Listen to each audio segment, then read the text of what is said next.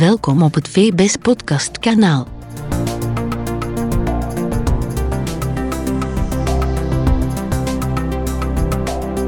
Voordracht professor Dr. Bart Leroy.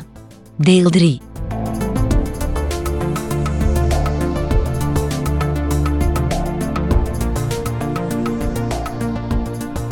Ja, dat ik u onderbreek. Uh, ik was zeker geen advocaat van de duivels. je mocht dat zijn. Maar het is gewoon uit pure uh, interesse. Uh, wisten de mensen uh, die één jaar geen therapie hadden, dat ze die niet kragen? Dus Ze wisten het, ja. Dus de mensen met de vertraagde therapie, die werden, dus er is een, een beslissing gebeurd van u wel en u niet, eh, door de computer. Dus er, er was niet iemand die moest zeggen, jij niet en jij wel.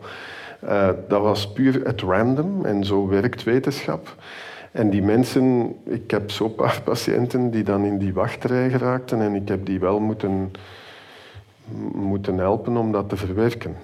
Omdat dat natuurlijk... Ik heb ik gezegd, kijk, als ik uw netvlies zie, dan gaat op dat jaar niet veel tot niets verliezen. Terwijl dat je eigenlijk wel gratis die behandeling gaat krijgen. En weet je, je draagt nog altijd enorm bij tot wetenschap.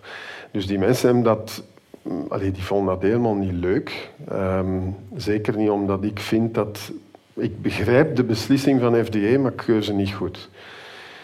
Maar wie ben ik wel? Hè? Die hebben naar mij niet geluisterd. Hè? Op een bepaald moment moet je voortdoen. Hè? Uh, iedereen weet dat je niet altijd alles kunt uitleggen en op niet alles een invloed hebt. En goed, kon ik naar het FDA gaan en zeggen van... Allee jongens, kom, kijk een keer, dat is nu toch niet logisch. Maar ja, goed. Hè? uh, pure interesse. Is het ooit overwogen of is dat onmogelijk om te doen om placebo-inspanningen? Ja, um, ik, zal, ik zal u daar zo over spreken. Ja. Dus placebo-inspuitingen zijn niet actief productinspuitingen. Om te vergelijken, omdat we er toch een sterk vermoeden hebben in de geneeskunde. Ik denk dat iedereen in deze zaal um, goed weet dat uw uh, psyche, uw geest, erg belangrijk is. Positief in het leven staan helpt u meer dan negatief in het leven staan. Dus denken dat je behandeld bent met een actief product, terwijl dat je eigenlijk gewoon suikerwater hebt ingespoten gekregen, kan u helpen. Dat is placebo-effect. We hebben dat hier niet gedaan in die studie. Maar daar, daar, zijn discussies over geweest hoor. Um, nu goed, ik zat op het vliegtuig om terug te gaan. Ja, dat is nog een vraagje. Um, ja, ik heb ook een vraagje.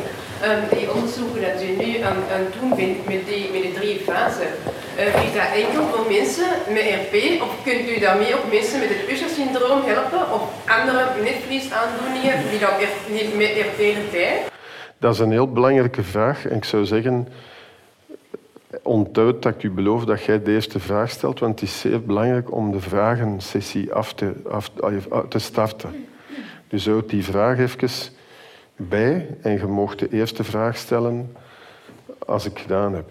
He, want die is belangrijk en die laat mij toe voor te bouwen. Je zult een stuk van je antwoord al krijgen, direct, maar niet alles. He. Um, ik zat op het vliegtuig en men zei het is goed. Het is goedgekeurd. Het panel van FDA had het goedgekeurd. Gans FDA moest het dan ook nog doen, maar die volgen meestal hun panel. En dus er staat uh, FDA committee sees Sparks retinal dystrophy gene therapy as having favorable benefit risk profile. Dat wil zeggen Spark Therapeutics, een spin-off van Children's Hospital of Philadelphia, waar we het onderzoek gedaan hebben. Ik werk 20% in de Verenigde Staten. Dus één week op vijf ben ik in Philadelphia in het kinderziekenhuis. Ik zie daar ook patiënten met erfelijke aandoeningen. Ik werk daarmee aan dergelijke therapieën.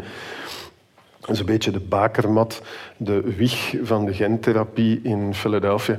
En Spark Therapeutics is een spin-off bedrijf van uh, Children's Hospital of Philadelphia. De reden is dat niet ik, niet u, niet de onderzoekers in het labo, wij kunnen geen therapie op de markt brengen. Dat moet een firma zijn.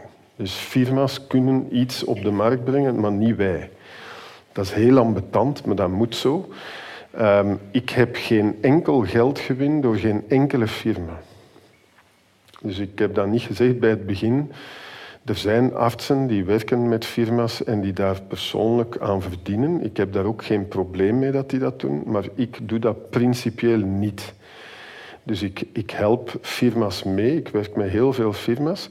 Zij betalen mijn werkgever, UZ Gent, UGent, op een wetenschappelijke rekening om te compenseren voor mijn tijd die ik daarin steek. Ik kan u zeggen, dat is vaak niet werktijd op het werk, maar meestal s'avonds en s'nachts en in de weekend.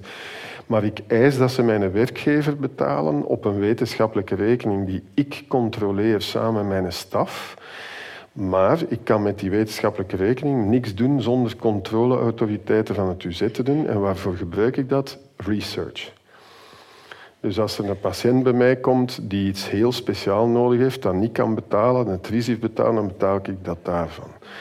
En je moet daar mij niet voor bedanken. Ik kan niet onafhankelijk voor jullie staan zonder dat ik, uh, als ik geld krijg van firma's, persoonlijk. Dus ik, ik betaal mijn eigen benzine als ik naar hier kom. En ik breng dat gewoon in als een kost. En ik krijg er binnen twee jaar 40% van terug. Maar ik kan mij dat niet schelen. Ik doe dat graag. Maar ik verdien geen centen van firma's. En dat is heel belangrijk, vind ik. Dat is mijn eigen standpunt. Om onafhankelijk te kunnen blijven. Als morgen blijkt dat er iets fundamenteel slecht is, dan moet ik dat ook kunnen zeggen. Zonder dat er daar financiële repercussies aan zijn. Dus dat is, een, dat is heel belangrijk, belangrijker dan u denkt dat ik dat zo doe, denk ik. Nu, anyway, Spark heeft dat dan mogen op de markt brengen. En in 2018, vorig jaar, in maart, is dat ook effectief op de markt gekomen. En wij hebben nu al negen patiënten behandeld in Philadelphia. Aan 850.000 dollar per keer. Ja, daar gaan we straks ook op in. Hè. Dus dan noemt Luxturna um, dat product, uh, als je de generische naam wilt uitspreken, ik heb er lang op geoefend, Voretigene neparvovec, een van de meest gruwelijke namen uh, die ik ooit gehoord heb, maar dus Luxturna als, uh, als product.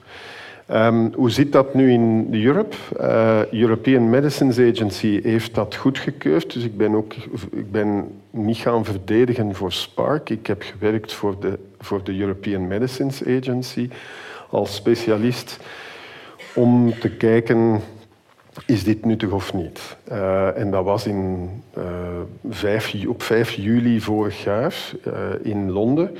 Uh, IMA, zoals met, u weet, Brexit komt eraan, European Medicines Agency, een prachtig gebouw in Londen, die verlaten dat en die zijn een nieuw gebouw aan het zetten in, in Amsterdam.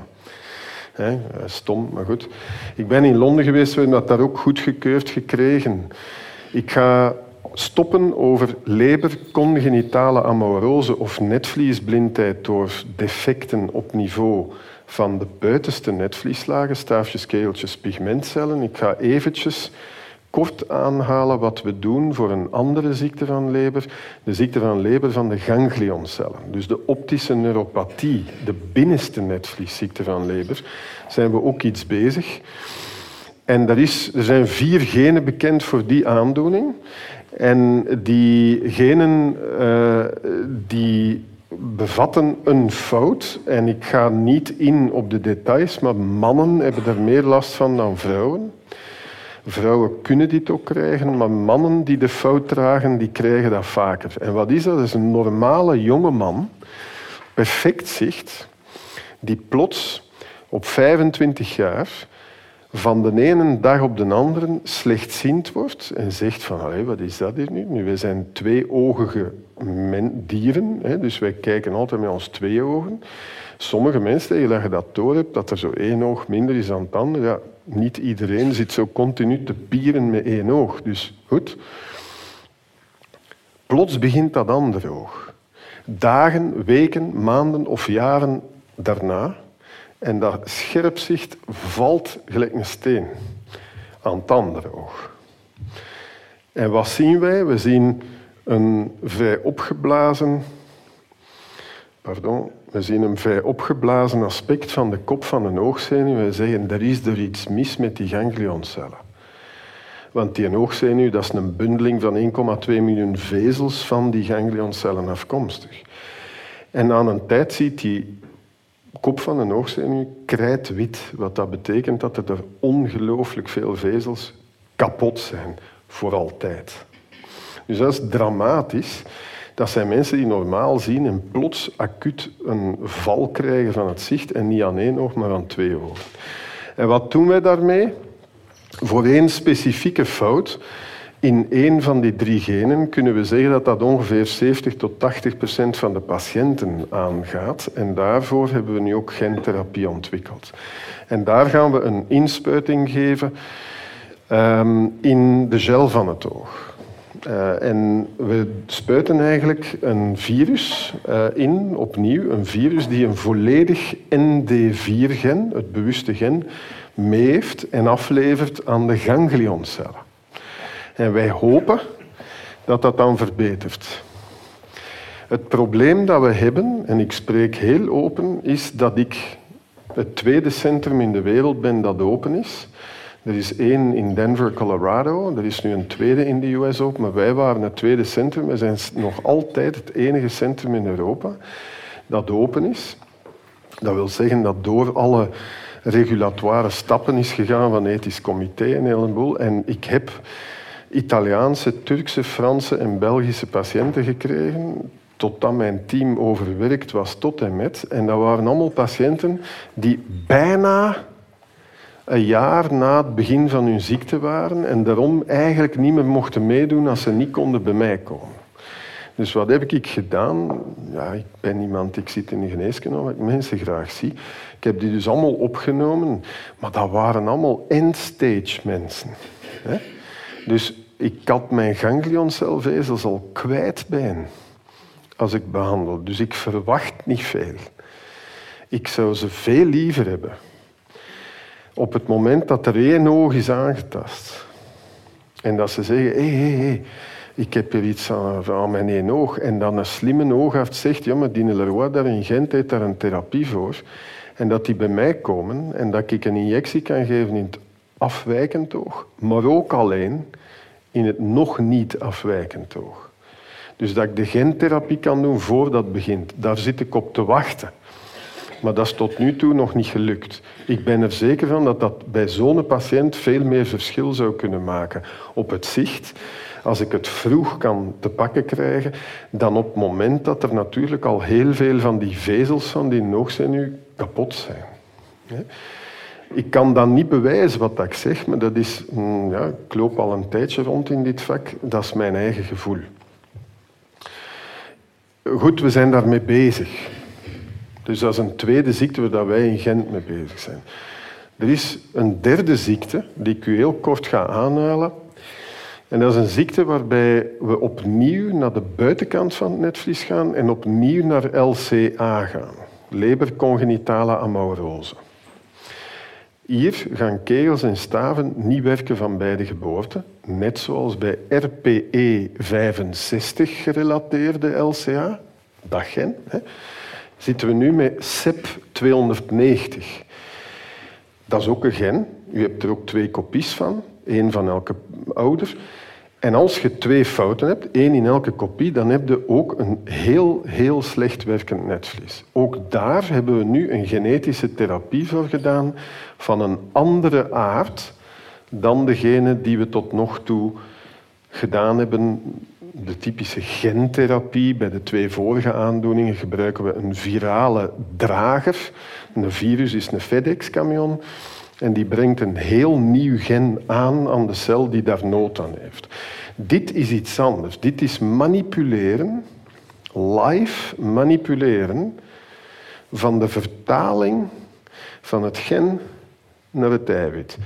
Van het gerecht pardon, van het recept naar het gerecht. Dat is wat we hier gedaan hebben. En dat wil ik u illustreren, omdat dat heel nieuw is. We hebben drie weken geleden een Nature Medicine artikel uit. Dat is een van de leidende tijdschriften in de geneeskunde, algemeen zelfs waarbij dat wij in Gent, uh, Institute van de University of Pennsylvania in Philadelphia en Iowa University Hospitals in Iowa, in de staat Iowa, uh, in de US ook mee hebben gedaan. Dit is de eerste keer dat dat toegepast wordt bij de mens in het oog. Er is ooit een behandeling gebeurd voor spinale musculaire atrofie. Kinderen die uh, verlamd geraken, hebben dat ook al geprobeerd en dat werkt daar blijkbaar bij. Maar dit is de eerste keer dat dat in het oog gebruikt wordt en de tweede ziekte waarvoor het gebruikt wordt.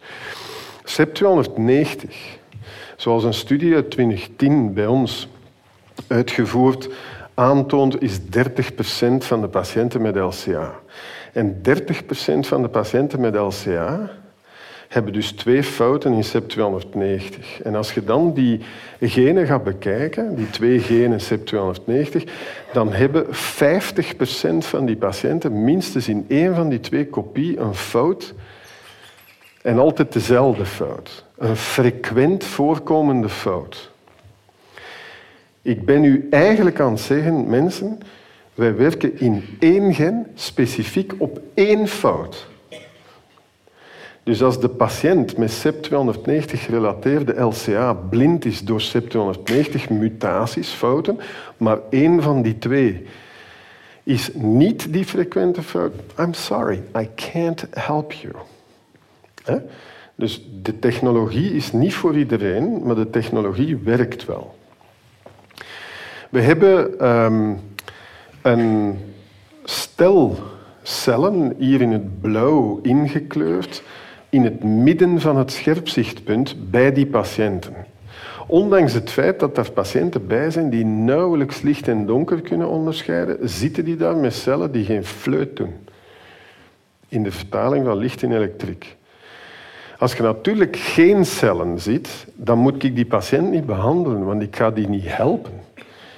Dus wij kijken heel nauwgezet na. Mevrouw, meneer, zit er bij u een aantal cellen die we kunnen als doelwit gebruiken. Want anders heeft het geen zin. Elke behandeling heeft risico's. Je moet die patiënt dat dan ook niet aandoen. Goed. Wat dat we eigenlijk doen is het volgende. En de details moet je niet begrijpen. Voor zij die wakker willen blijven, het gaat om het volgende. Een gen, dat is gelijk een recept. Dat heeft een coderend stuk of blok tekst en dan een witte blok of een niet-coderend stuk. En dan weer een blok tekst, een coderend stuk. En dan een niet-coderend stuk en een coderend stuk, niet-coderend, coderend, niet-coderend. Alternerend. Een exon, exon genaamd, ik heb dat niet uitgevonden, maar dat is de tekstblok. En als u zegt, we hebben vrienden over vanavond, dat zijn foodies, wij zijn als Vlamingen altijd foodies. We gaan een keer iets proberen. Je pakt een oude kookboek uit de, kast en je zegt, ga eens iets proberen. Je leest je tekst. De alinea-tekst zegt, maak, prepareer je tomaten, hè, snij ze in stukken, bla bla bla. En dan is er een witte blok. En een witte blok, dat, dat slaat over en je leest het volgende, hè, van uh, breng water aan de kook, enzovoort, enzovoort. En dan is er weer een witte blok en dan lees je weer verder. Wat gebeurt er eigenlijk op het ogenblik dat je van een gen naar een eiwit gaat? Het volgende. Voor zij die in de biologie destijds over DNA, RNA en eiwitten geleerd hebben, een korte refresher. DNA is de chemische taal van uw genen aminozuren, dat is de taal, de chemische taal van uw eiwitten. Dat is zo verschillend als Nederlands en Chinees. Dat is, dat is enorm verschillend, maar je kunt die wel vertalen. Hoe kun je dat vertalen? Door DNA eerst om te zetten in een vluchtig tussenstadium, RNA, en dat RNA dan te vertalen naar Chinees. Met andere woorden, eigenlijk moeten eerst Vlaams-Nederlands in Nederlands-Nederlands omzetten. Zo close zijn RNA en DNA qua structuur. En van Nederlands-Nederlands kun je het vertalen in Chinees. Om dat te doen, moet je het volgende hebben. In uw gen, in uw DNA zit coderend, niet-coderend. Coderend, niet-coderend. Met andere woorden, exon, intron. Exon, intron. Dat wordt gekopieerd in uw RNA en wij noemen dat de onrijpe RNA-moleculen. Eer dat dat vertaald kan worden naar dat eiwit, moeten de niet-coderende stukken eruit. De witte blokken moeten uit uw recept. En de tekst moet doorlopend gemaakt worden. Exon, exon, exon, exon, exon, exon, exon. Dat is uitrijping van RNA. En dat gebeurt terwijl dat wij hier zitten samen, miljoenen keren voor genen, continu in ons lijf. Dus DNA wordt omgezet in RNA. RNA heeft exon, intron, exon, intron, exon, intron, coderend, niet coderend, coderend, niet coderend enzovoort.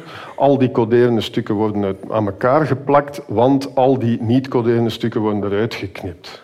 En dan wordt dat aan elkaar geplakt. En pas dan kan die vertaling naar een totaal andere taal gebeuren, Chinees of eiwit. En dat eiwit doet iets in uw lijf. CEP290 is essentieel om goed licht in elektriek om te zetten in staven en kegels. Wat is die frequente fout in dit gen?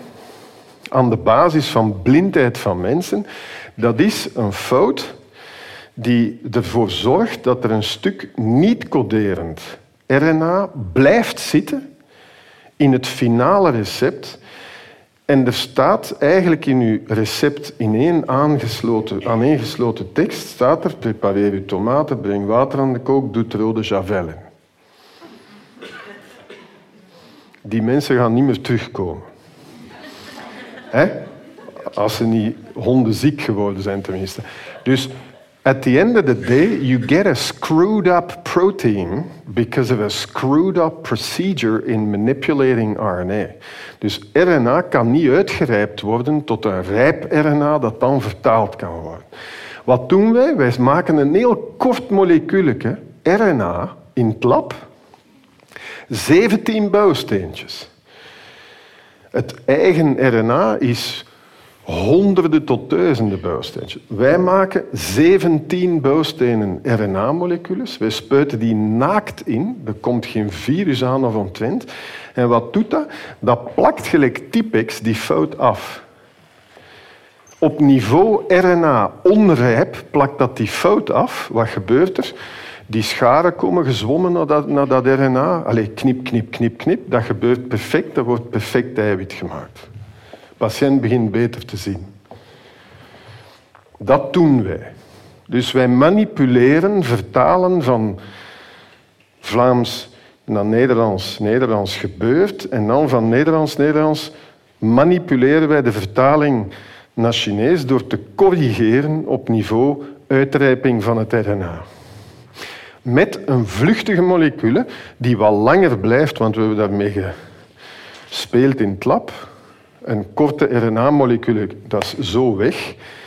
We hebben die iets steviger gemaakt, zodat die wat langer blijft. Twee patiënten in ons ziekenhuis zijn behandeld met goed effect. In totaal tien patiënten in de drie centra. En dat werkt. Maar gevoel dan hoeveel werk dat, dat is, en dat is specifiek voor die fout dat we dat gaan afplakken. Dus we moeten dat dan eigenlijk maken, vooral de fouten. Ja? Die daarmee met zo'n mechanisme werken. Goed, ehm, wij kunnen dat, uh, daarover uh, moet ik in detail niet, niet ingaan.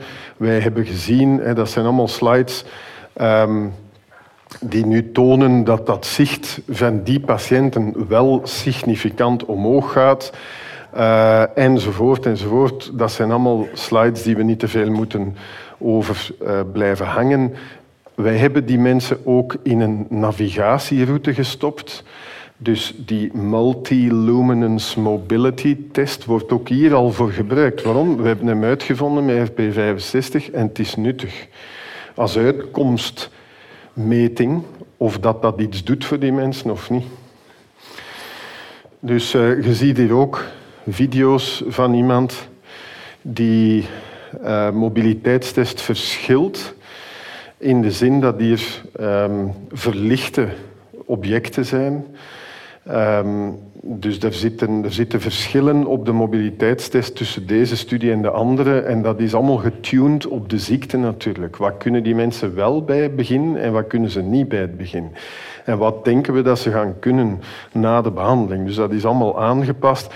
En u ziet hier dat een meneer uh, het heel moeilijk heeft. Um, terwijl dat hij het hier in een totaal andere, moeilijkere omstandigheid voor deze aandoening uh, vlotjes doet. Een vraagje? Ja, zeg maar. Hoe weet u welk gendefect dat je hebt? Is dat dan te bepalen via DNA? Ja, en dat is ook een belangrijke vraag. Um, stelt u als vraag 2 zelfs. Omdat, maar nee, die, dat is een vraag die velen van jullie gaan hebben en dat is superbelangrijk voor onze discussie. Ik wil samen met jullie een alliantie. De patiënten en de artsen die hiermee bezig zijn, die moeten samenwerken om de overheden duidelijk te maken wat dan nodig is voor hen. En dat is superbelangrijk wat dat gezegd. Ik heb een neiging om enorm door te duwen. Als u bij mij op consultatie komt, gaat u niet buiten zonder dat u een bloedstaal genomen heeft. En dus, allez, natuurlijk ga ik u niet dwingen, hè, maar ik zeg u altijd van kijk, ik wil uw aandoening snappen. Ik wil weten of dat er therapie bij u om het hoekje komt kijken. En ik wil weten wat dat risico is op, voor uw kinderen.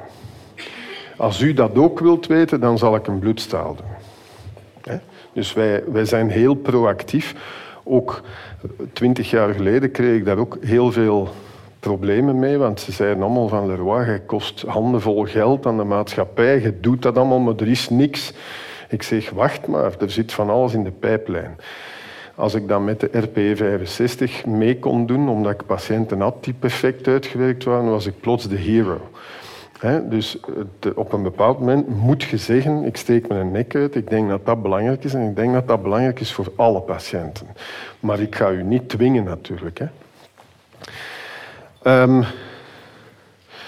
nogal, nog aanduidingen, ik ga niet in detail erop ingaan, dat is dan de FST of Full Field Sensitivity Test die significant statistisch omhoog gaat, enzovoort, enzovoort.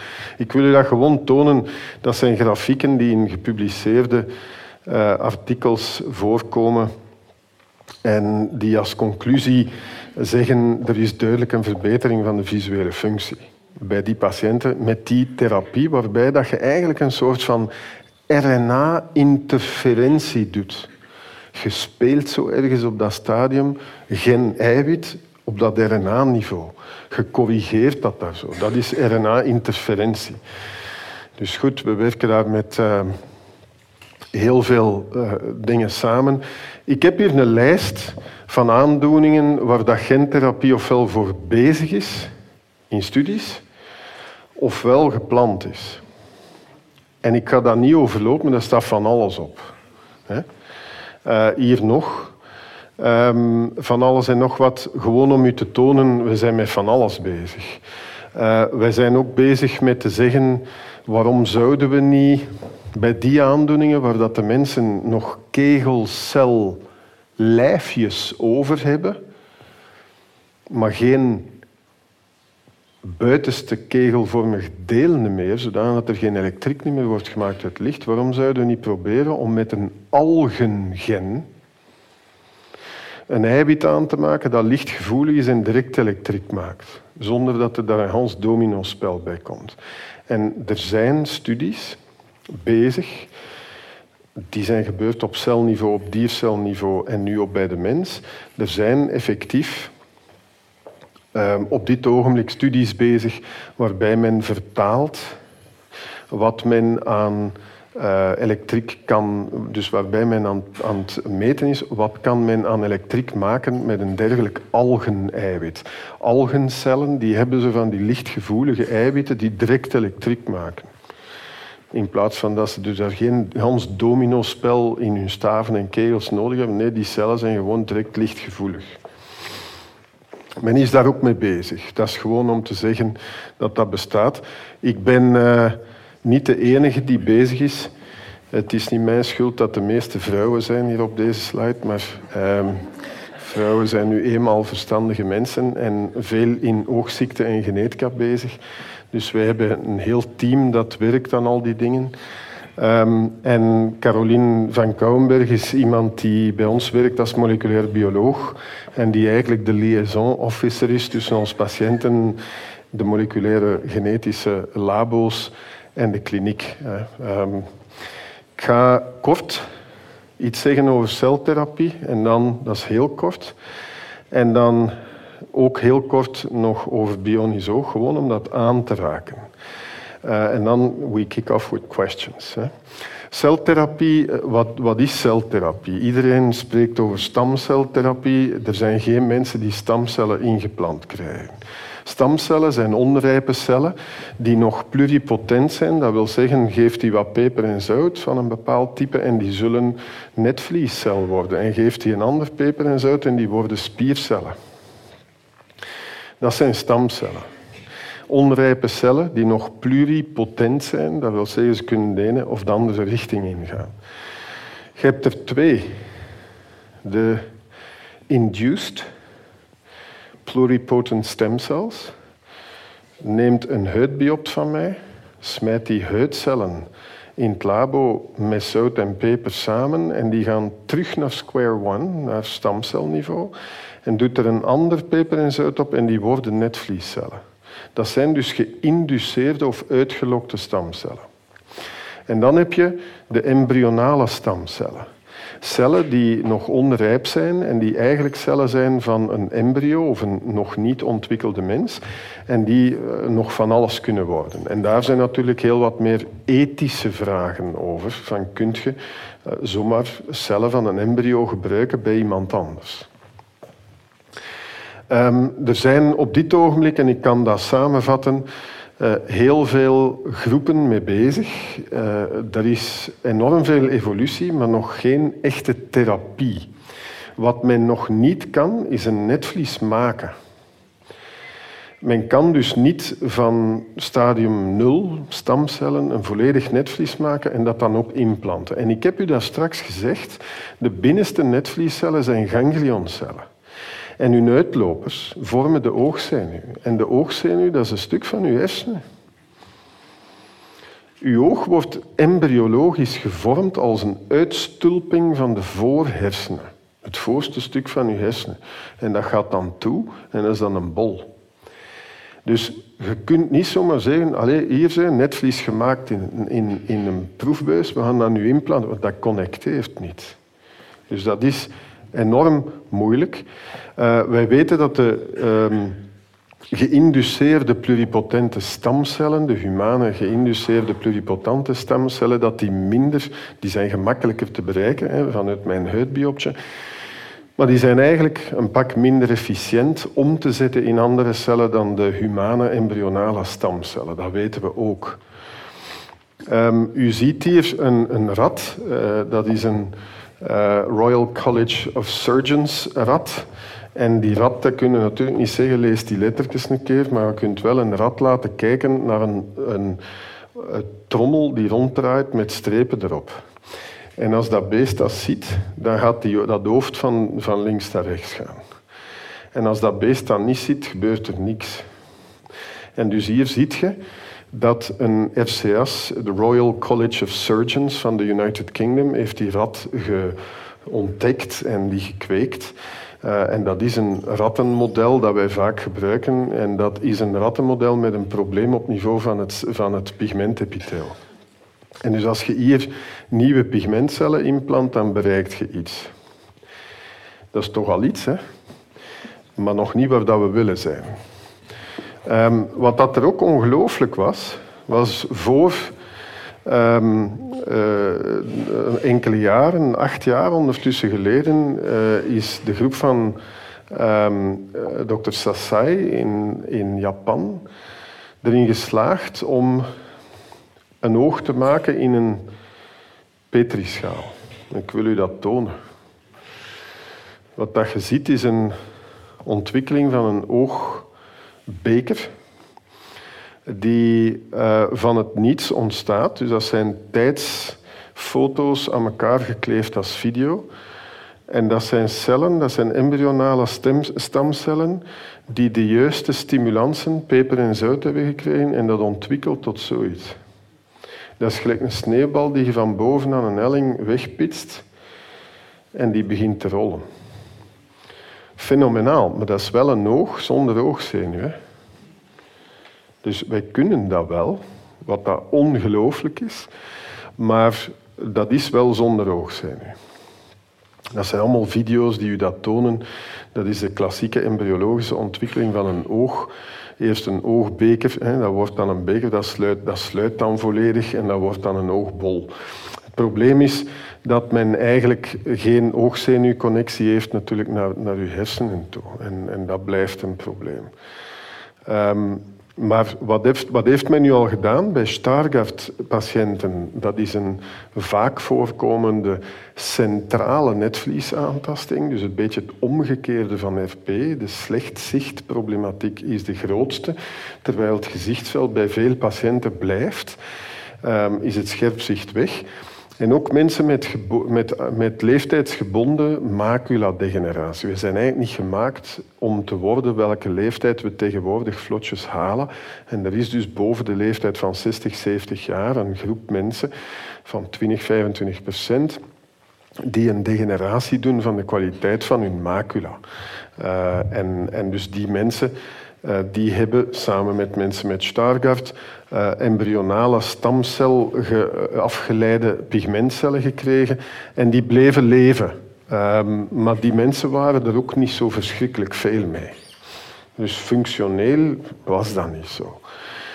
Fantastisch. En dan is er van Linda Cruz, een collega met wie ik opgeleid ben in Londen, een, um, een, studie gebeurd waarbij dat twee patiënten met leeftijdsgebonden maculadegeneratie ook uh, pigmentcellen hebben ingeplant gekregen um, en die gingen duidelijk beter. Hè?